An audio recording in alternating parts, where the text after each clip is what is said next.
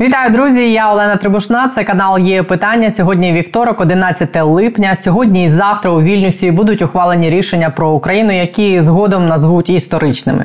Від того наскільки чітко і жорстко вони будуть сформульовані, буде залежати насправді багато. Йдеться не тільки про нашу майбутню безпеку, а про те, чи не стане з часом, наприклад, вступ чи не вступ України до НАТО елементом торгів з кремлівською бандою на якихось там гіпотетичних перемовинах. І що не менш важливо, йдеться про те, будуть цій країні колись бляха-муха проведені реформи, чи ще 30 років будуть танці з бубном в костюмах реформаторів і під акомпанемент градів. Як це відбувалось вчора, коли депутат екс ОПЗЖ Мамка не плутати не екс-депутат ОПЗЖ, як мало б бути, а чинний депутат, на жаль, екс ОПЗЖ, пропихував правки, якими намагались списати в утіль найгучніші корупційні справи часу вторгнення. Про ці шалені реформи часів війни я розповідала вчора. Ось тут чи в описі під відео. Сьогодні прилетіло нове. 32 липня цього року таки буде. Зараз розкажу чому. Не забудьте підписатись. Ми тут щодня майже говоримо про те, які зміни відбуваються всередині країни, поки йде війна. І десь в процесі перегляду не забудьте поставити вподобайку, щоб про реальний стан речей знало більше людей. Бо в телемарафоні я впевнена, сьогодні не розкажуть, що збираються і народні обранці зробити з обов'язковим електронним декларуванням для посадовців, яке вони скасували 16 місяців тому. І це про те, при чому тут 32 е, липня, при тому, що ми клятвенно пообіцяли ЄС і МВФ і колективному Байдену повернути декларування до 31 липня. Нам під цю обіцянку дали гроші, але майже середина липня вже. А до цього тижня ніхто з тим не чухався ні в парламенті, ні в офісі президента. Ще тижнів два тому заступник голови НАЗК запевняв мене тут, що законопроект Арахамії написаний ще восени і наполегливо рекомендований президентом до голосування. Успішно поховали, а нового не існує в природі. Я вам відповідально заявляю, що на сьогоднішній день такого тексту не існує. А строк, дедлайн в меморандумі кінець липня законопроект має бути прийнятий. Так от він уже фізично не може бути прийнятий з дотриманням всіх регламентних процедур, якщо він сьогодні, станом на 28 червня, День Конституції, до речі, не прийнятий. Не не прийнятий, а не внесений до Верховної Ради, не зареєстрований. А що там вперлося? Як е, відбувається цей процес вмовляння депутатів? Е, що їм заважає?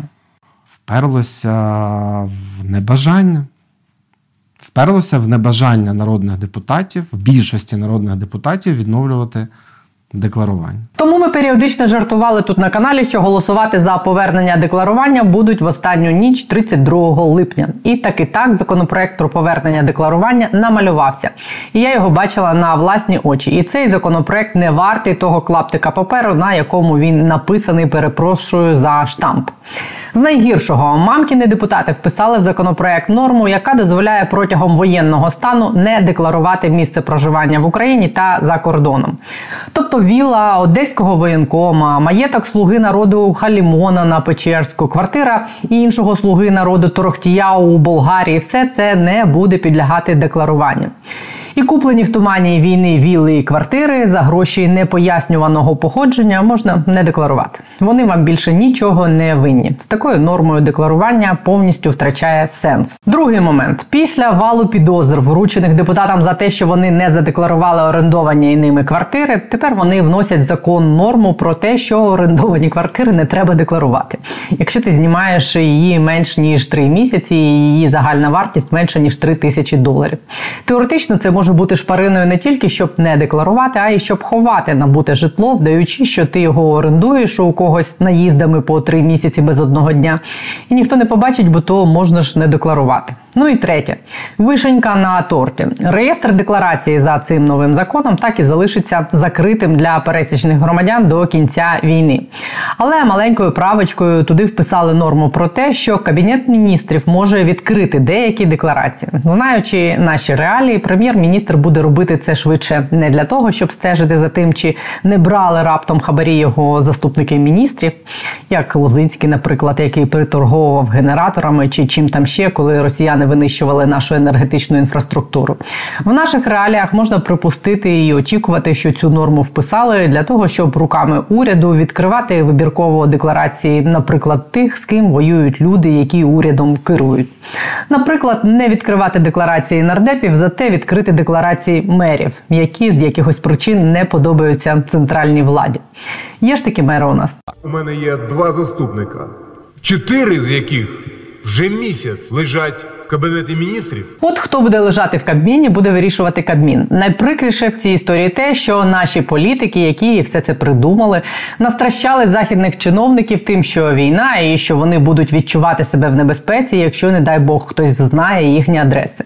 І МВФ, який війною не важко налякати, неформально нібито погодився на таку версію чи диверсію швидше. Тому на МВФ розраховувати не доводиться лише на розголос, бо перевіряти там буде нікого і нічого з таким декларуванням, як я розумію. Але і це ще не всі, так би мовити, реформи на сьогодні. Якась заплутана історія відбувається з кількома найгучнішими розслідуваннями року вторгнення. Прокурора спеціалізованої антикорупційної прокуратури, який займався в тому числі розслідуваннями справ голови Верховного суду Всеволода Князєва, яєць по 17 та того самого заступника міністра інфраструктури Василя Лозинського. Так от цього прокурора САП Олександра Омельченка звільнили з прокуратури. Йому закидають непрофесійність, наскільки мені мені відомо, він зі свого боку заявляє про тиск і навіть звернувся до ради прокурорів зі скарги. Як є насправді і головне, що це означає для цих резонансних справ, нам зараз пояснять людина, яка знає цю кухню антикорупційних органів зсередини. Але перед тим, по категорії хороших антикорупційних новин, сьогодні проходить суддя Олексій Тандир, який наприкінці травня на смерть збив на блокпості в Києві нацгвардійця Вадима Бондаренко. Якщо пам'ятаєте, тоді колеги загиблого Вадима Бондаренко розповідали журналістам, які були на місці трагедії, що Тандир був п'яним в гівно і намагався уникнути тесту на алкоголь. А судді знають, як зробити так, щоб п'яного водія можна було потім відмазати від відповідальності. Так, от сьогодні Державне бюро розслідувань, яке займається цією справою, офіційно заявило, що Тандир в ту ніч був за кермом у стані сп'яніння, що він летів по трасі зі швидкістю 100 км на годину. І розуміючи, як за допомогою лазівок в законах можна уникнути відповідальності в таких випадках, саме це і намагався зробити приховати сліди сп'яніння. ДБР стверджує, що судово-психологічна експертиза все це підтвердила. Адвокати судді, правда, назвали висновок передчасним. Ну, подивимось, як мінімум до 21 липня Тандир перебуває в СІЗО. Йому загрожує до 10 років за ґратами. В часи переважної безвідповідальності це проходить по категорії умовно хороших новин. Насправді сподіваюся на умовно хороші новини з Вільнюсу. Сьогодні і завтра ми ще почуємо. Сподіваюсь, що ми вигриземо там більш-менш чітке рішення про наше майбутнє членство, яке стане якоюсь рамкою і для того, щоб ці мамкіни реформи, мені здається, я хороший термін придумала для них, нарешті скінчились і почались нормальні реформи від папки Байдена. Жартую, але тільки про папку. Порція хороших новин сьогодні вже надійшла у вигляді додаткових пакетів зброї. Ми зібрали все, що було сьогодні. Нам обіцяно в нашому телеграм-каналі. Тут на нього треба підписатися, бо в описі під цим відео ми там пишемо про реформи, про те, як хто і на чому пиляє наші податки в тумані війни. На канал теж не забудьте підписатись. А далі про те, що буде з похованим ненародженим декларуванням, і що ж там відбулося в антикорупційній прокуратурі у недавно призначеного Олександра Клименка, і що буде зі справами князєва і чотирьох з двох заступників Резнікова. Олена Щербан, юрист, виконавча директорка центру протидії корупції. Сьогодні на є питання про все це розкаже. До мене дійшла інформація, що в парламенті нібито нарешті збираються повернути обов'язкове декларування, і, начебто, вже написаний текст законопроекту, і малюцька, нібито його навіть показував МВФ і отримав від них згоду. Але того, що я розумію, там прописано так, що е, це таки швидше знищить декларування. Насправді так е, є декілька важливих моментів, які в концепції цього обговорюваного законопроекту, і власне вже є текст цього законопроекту, вже про нього озвучувалося і в ЗМІ інформація, і дійсно ключова проблема в тому, що декларування повертають фактично обрізаному вигляді, І очевидно, до кінця воєнного стану ми не зможемо повноцінно громадяни, по-перше, не зможуть повноцінно побачити декларації, бо воно повертається в закритому вигляді, повертається лише обов'язок декларуватися але декларацій не буде публічних. І чому цього не буде? Звичайно, політики, по-перше, намагаються приховати все, що можливо від людського ока, е, жодних і це обґрунтовують якимись безпековими штуками, хоча жодних загроз їх безпеці немає, тому що ні інформацію про адреси детальні вона ніколи не публікувалася. Тому всі чиновники, народні депутати, які сидять сьогодні в Києві абсолютно відкрито могли би подати вже давно декларації, і я не бачу ніяких. Без публікації там адрес і деталей е, для них безпекових ризиків. Єдиний ризик, який для них є, це те, що суспільство власне побачить, що було з їхнім майном і ресурсами під час війни.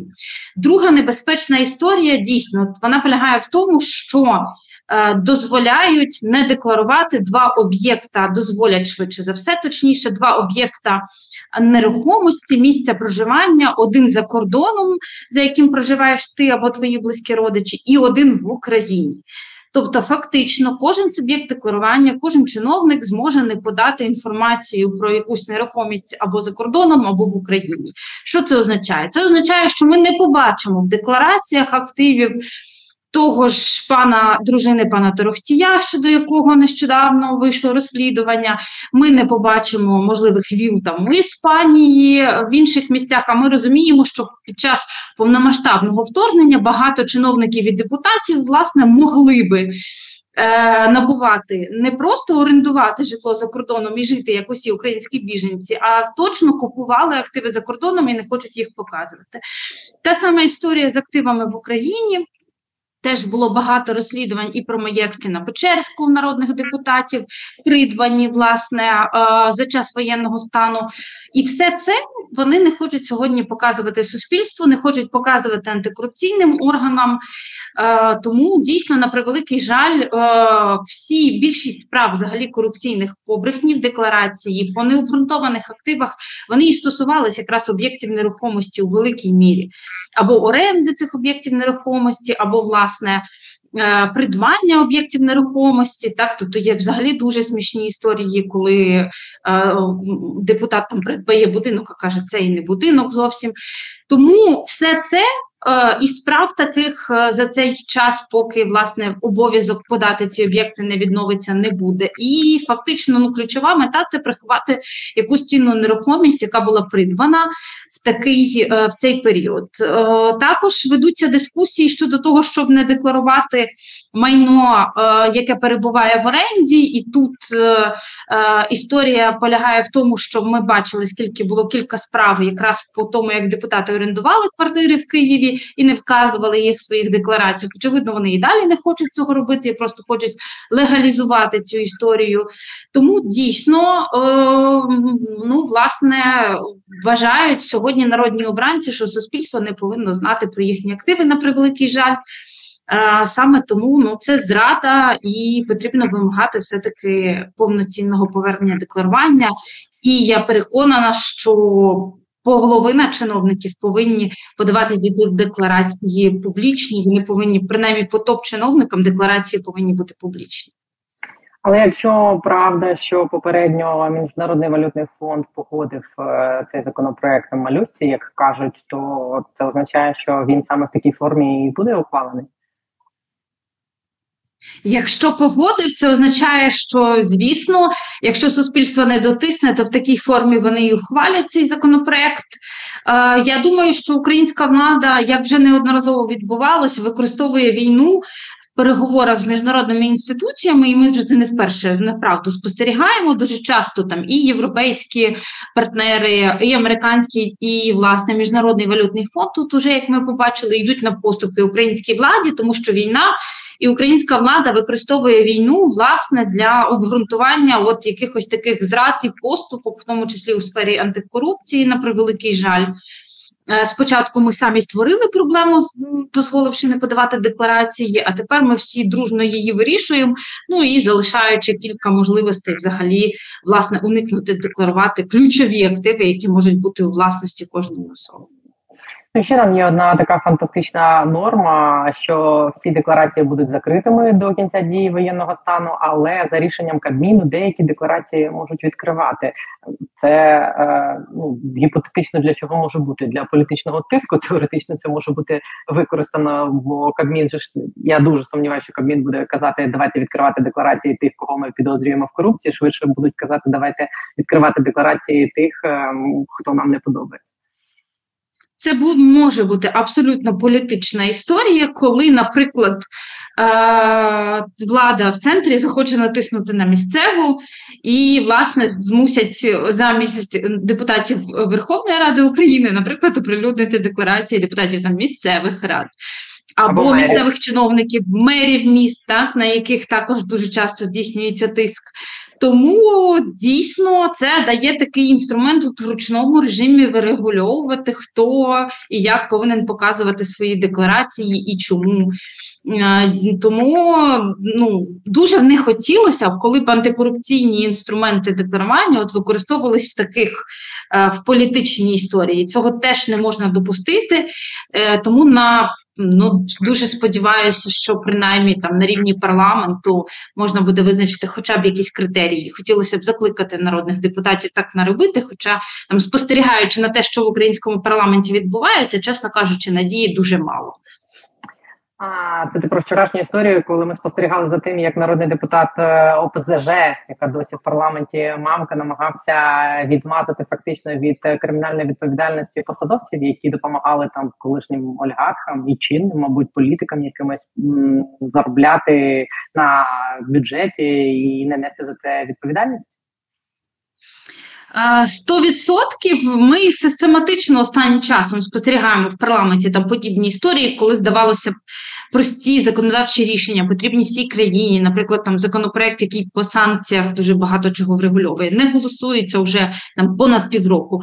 Але е, час від часу з'являються такі от правочки, якими е, намагаються ну там декриміналізувати сотні справ. Тобто, да, тобто мова йде про одну просту правочку, але яка фактично фактично в разі її прийняття звільнила від кримінальної відповідальності фігурантів справи Роттердам Плюс, тому що їм якраз Е, пред'являється зловживання владою по службовим становищем. Власне, якраз в цю статтю кримінального кодексу вносяться зміни, і пропонується така історія, що треба, щоб суб'єкт, який приймає рішення, зловживає владою, він діє в своїх інтересах. Тобто, якщо він діє в інтересах третіх осіб, а в справі Роттердаму, наприклад, члени НКРЄКП, оцього органу, який є регулятором, діяли на користь групи компанії ДТЕК Ріната Ахметова. От коли ти дієш на користь Ріната Ахметова, то власне це не є вже зловживанням і не є злочином. Да? От Просто таку просту історію намагається е, в парламенті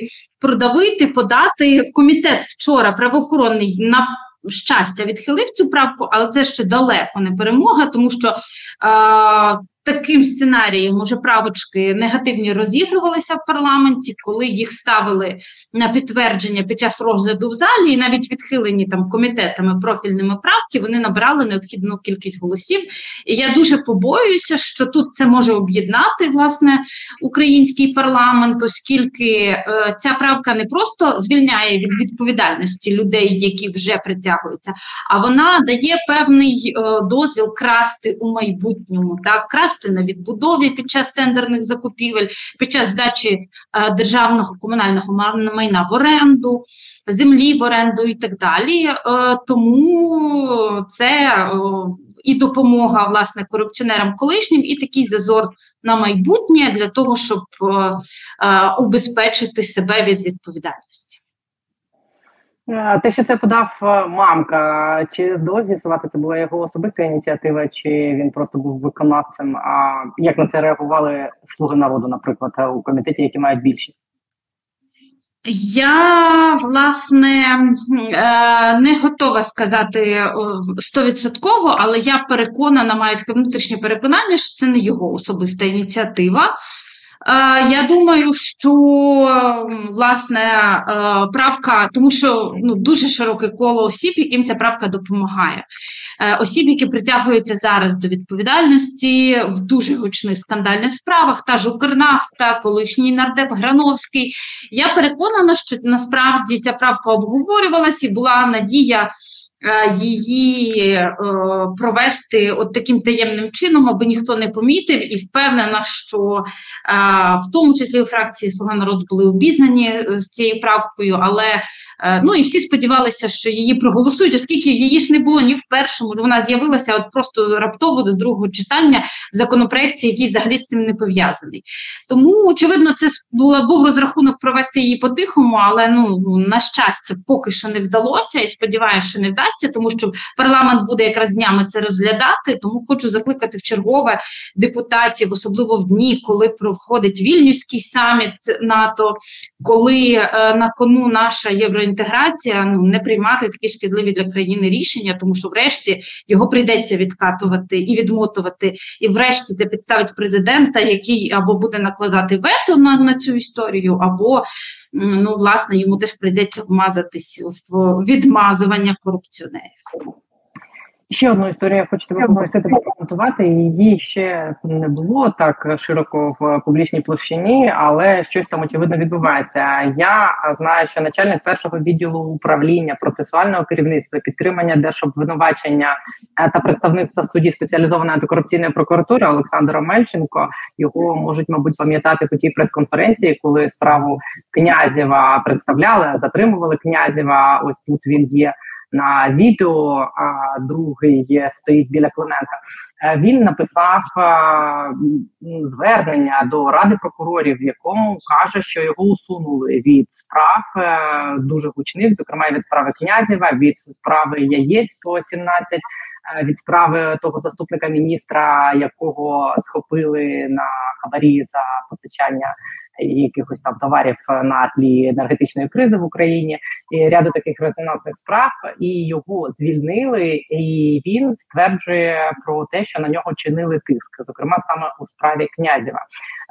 Що ти знаєш про цю історію, і чи є це небезпекою для оцих усіх гучних справ, які він вів? Е, абсолютно я не бачу ніякої небезпеки. Більше того, я скажу, що якщо ми говоримо про справу князєва дійсно гучну, то в цій справі е, і в силу закону, і процесуально ключові рішення приймав особисто керівник САП Олександр Клименко, тому що ну лише він може е, дати санкції і підписати відповідні клопотання там в силу закону. І без його згоди, без його рішення, без його контролю, ця справа би не була реалізована. Е, якщо говорити конкретно про те, що відбулося, власне е, відбулася вся реорганізація, САП про це писав публічно ще минулого тижня, і внаслідок цієї реорганізації була скорочена одна з посад, посада керівника відділу, і конкретно цієї людини Олександра Омельченка, про якого ти кажеш. І е, в чому якби проблема історії? Проблема насправді в тому, що пан Омельченко був ну вже з часів там Назара Холодницького, працює на адміністративній посаді, і ми спостерігали і бачили дуже багато насправді проблем по відношенню до нього як прокурора. Е, свого часу він був один з прокурорів, таким досить близьким і наближеним до Назара Холодницького. Є ряд справ, які можна вказати е, фактично і на наше глибоке переконання були злитими за часів його ем, процесуального так званого керівництва. Так, зокрема, е, великі проблеми були е, зі справою Павелка. Нещодавно його там ДБР затримувала, але саме в коли вона перебувала в НАБУ вона фактично закінчилась нічим, і якраз цей прокурор був у цій справі.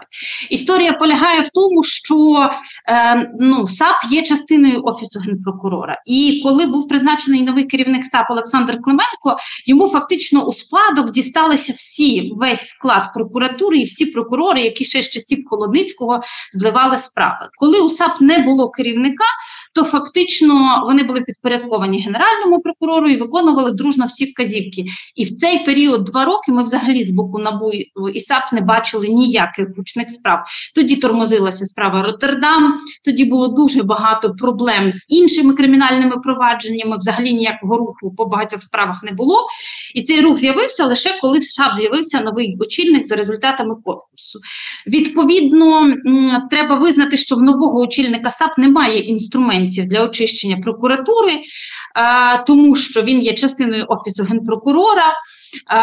Якщо ти ініціюєш дисциплінарні провадження щодо прокурорів, їх контролює генеральний прокурор, такі дисциплінарні провадження. Відповідно, ти е, навіть за процедурою тобі дуже важко звільнити прокурорів, якщо їх підтримує генеральний прокурор.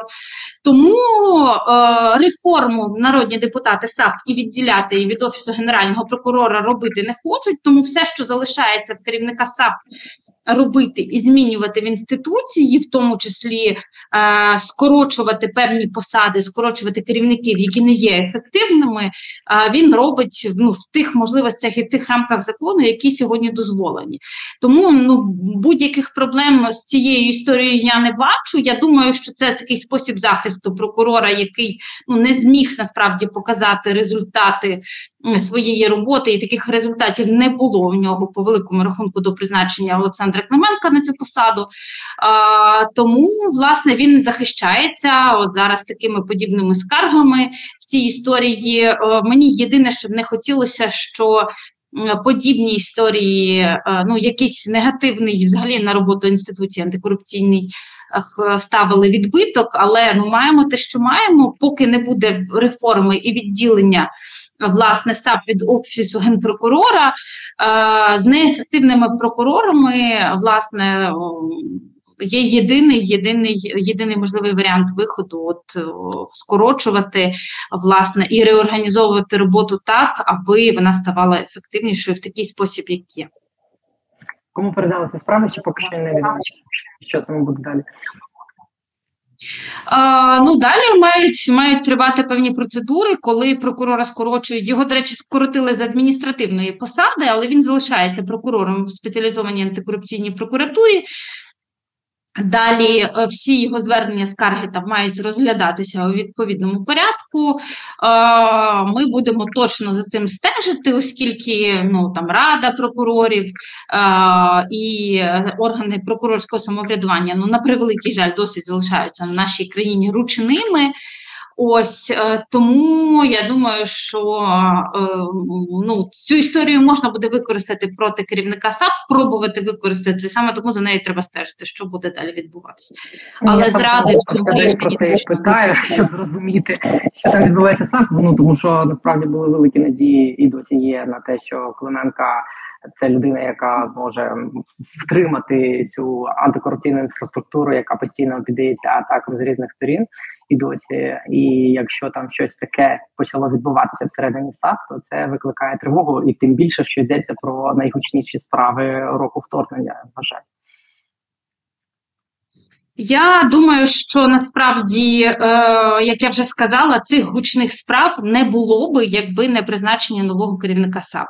І, власне, саме з цим ну, ми це всі спостерігали, яке було затища власне останні кілька років, е, і наскільки робота активізувалася, і це вже той результат, який є. Головне зараз подібним історіям не дати е, його знищити і не використовувати його проти інституцій. Згодна з тобою, дякую, що ти пояснила. Олена Щерпан, центр протидії корупції, була на її питання. Дякую тобі. Дякую.